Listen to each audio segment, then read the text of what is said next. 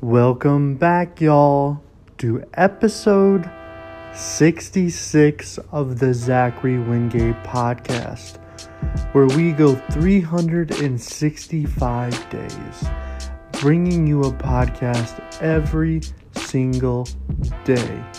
Nothing is off the table. Today, we are bringing you a podcast based on a little information. I am currently located in Arkansas and I wanted to talk to you a little bit more about my home state. So let's get into it.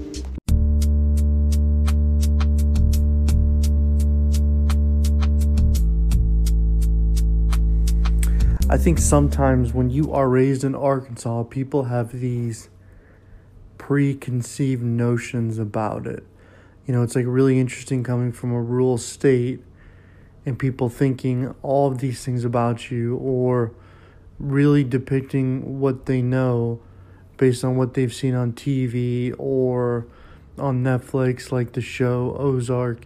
And sometimes it's true, but it's like really what's really fascinating to me is how you you allow the media outlet to kind of shape your notion on what something is. Um, and you allow what people say to really dictate it. I think sometimes when you come into a new environment or a new state, you kind of just have to have an open mind and not think it's going to be a certain way because you really don't know what to expect. Um, I think probably the benefits of being raised in Northwest Arkansas is you're kind of isolated from the rest of the world. There's a there's a different culture there. You know, I think living on the East Coast for about six years and moving around and seeing how different places are, I think kind of what makes Arkansas unique is the fact that you're not in that that, that race, that grind, that you know, whatever that notion is where people are forced to live on top of each other and believe certain things. I think Arkansas in itself is a very beautiful state.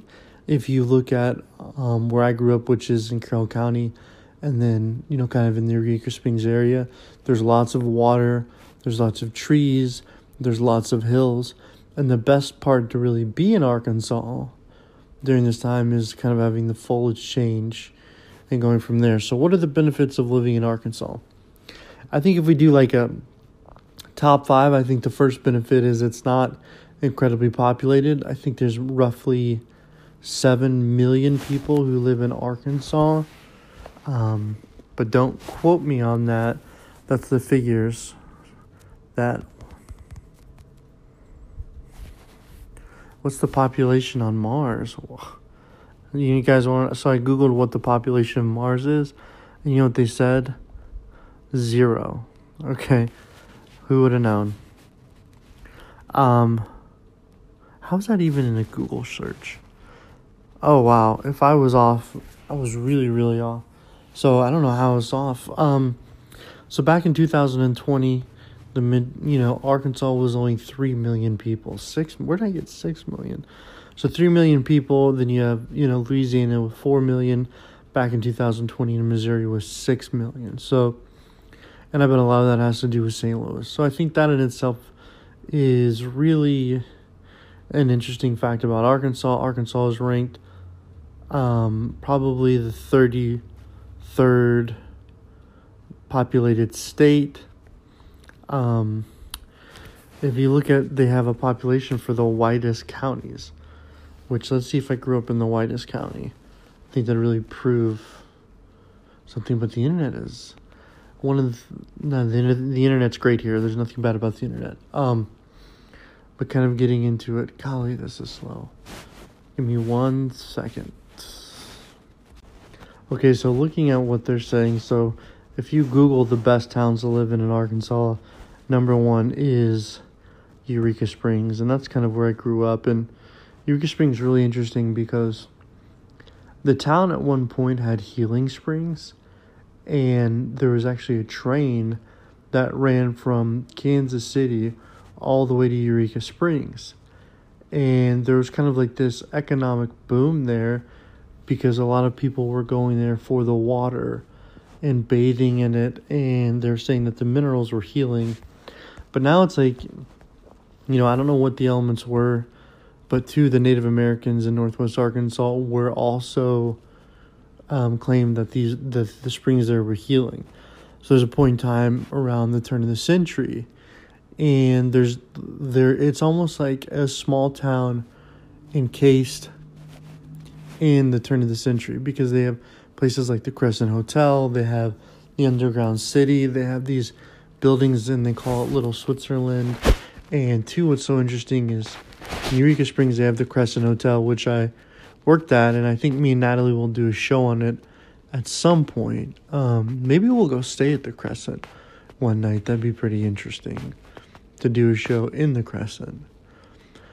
But it's a whole it's one of the most haunted hotels in the country. I worked there at one point. There was a morgue now in the hotel like where you do the laundry at night, uh, like the linens for the restaurant and the whole hotel is where the morgue was. That's where dead bodies were stored. It was known as the Dr. Baker Lounge. You know, you have like these kind of interesting aspects of it from where I grew up. And I think Eureka Springs is really beautiful in the fall. You know, it has like a very unique small town feel, but it's not like a traditional Arkansas town. Um, what else? I think that's kind of the uniqueness of growing up in Arkansas is the fact that you can be living in a small town. You know, I think between my wife and I, the difference between a small town is just being able to talk to people, know your neighbors, and kind of knowing what life, like what you're doing. Um, what else? I think two different aspects of it. Um, I think growing up here is what's really interesting too about Arkansas is kind of the history because you have the Mississippi, one of the first explorers to come to North America before Columbia, Columbia, before Columbus even. We obviously were the Spaniards and the conquistadors. Um, but one of them was Hernander, Hernander. I'm sorry, I had to do a little history check here. So Columbus sailed the blue. So Columbus sailed the blue in 1942. So that's when Columbus actually came to the United States. Hernando de Soto was born in the 15, 1500 of the year. So what makes it so interesting is that within Arkansas, Hernando Soto implemented and created the Arkansas Post.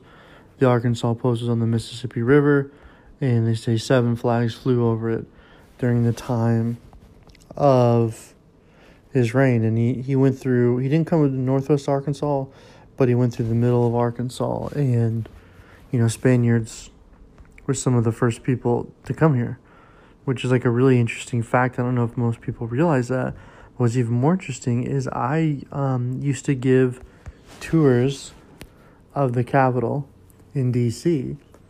Um, back in the day, and as an intern, what was interesting is one of the one of the there's 13 paintings in the rotunda, and one of the paintings is of Hernando de Soto coming in through Arkansas. So Arkansas is kind of like a unique history like that, and it's kind of tied into it. And obviously, because it's the mouth of the Mississippi, people were able to go up into it and discovered from there. But what's also interesting about Arkansas, they say, you know, I think there's 13 different geographic locations.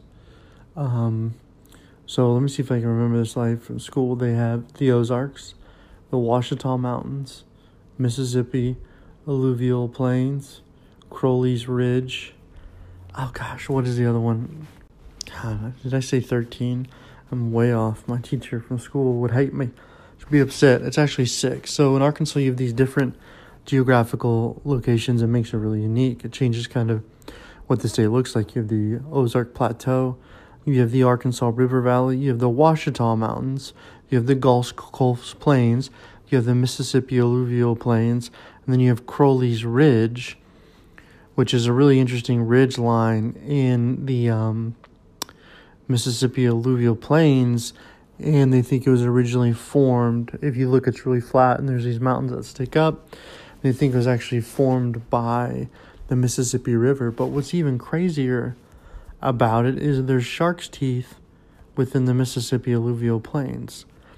But you know what what makes Arkansas is it has all of those regions, and the Ozarks is mostly covered by Missouri, but they do have the Ozarks that come into Arkansas, which in my mind is the best, which is made up of a limestone um, plateau, and it's one of the only mountain ranges that actually forms down, not pushed up because of tectonic plates like the Rockies. So that's what makes the Rockies the mountains.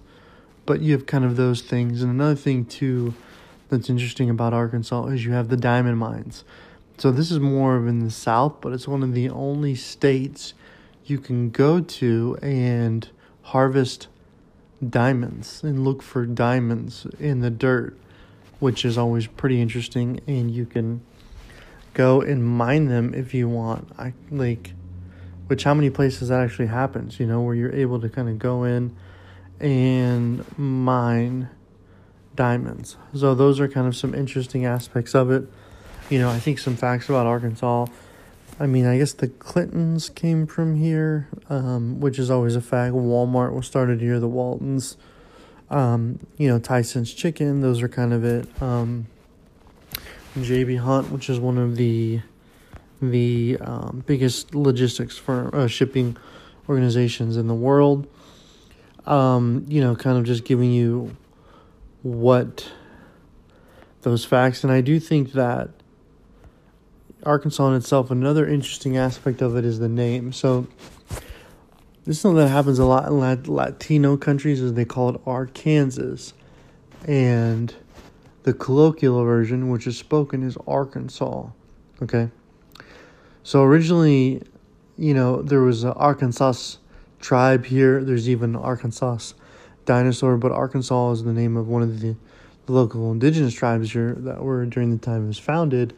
And what happened is there was like a meeting about it, and it was kind of like a win win situation where two people wanted Arkansas to be said a certain way, but the other one didn't.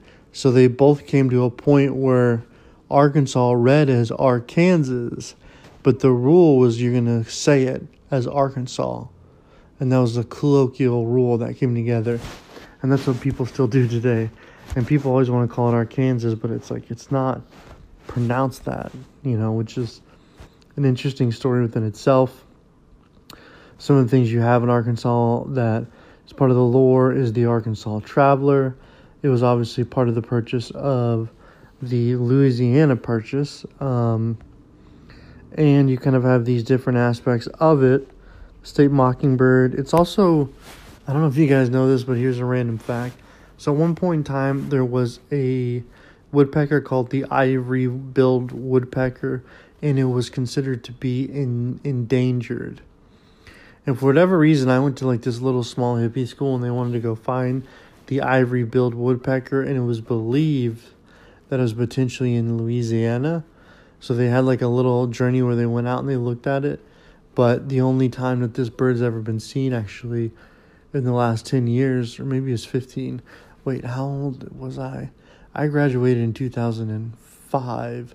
So that means I've been graduated for close to, dang, I'm close, 18 years. Look at that. But they found the ivory billed woodpecker. The barbecue here is also really good, but those are just some facts about Arkansas. So thank you for listening, and we'll talk to you tomorrow.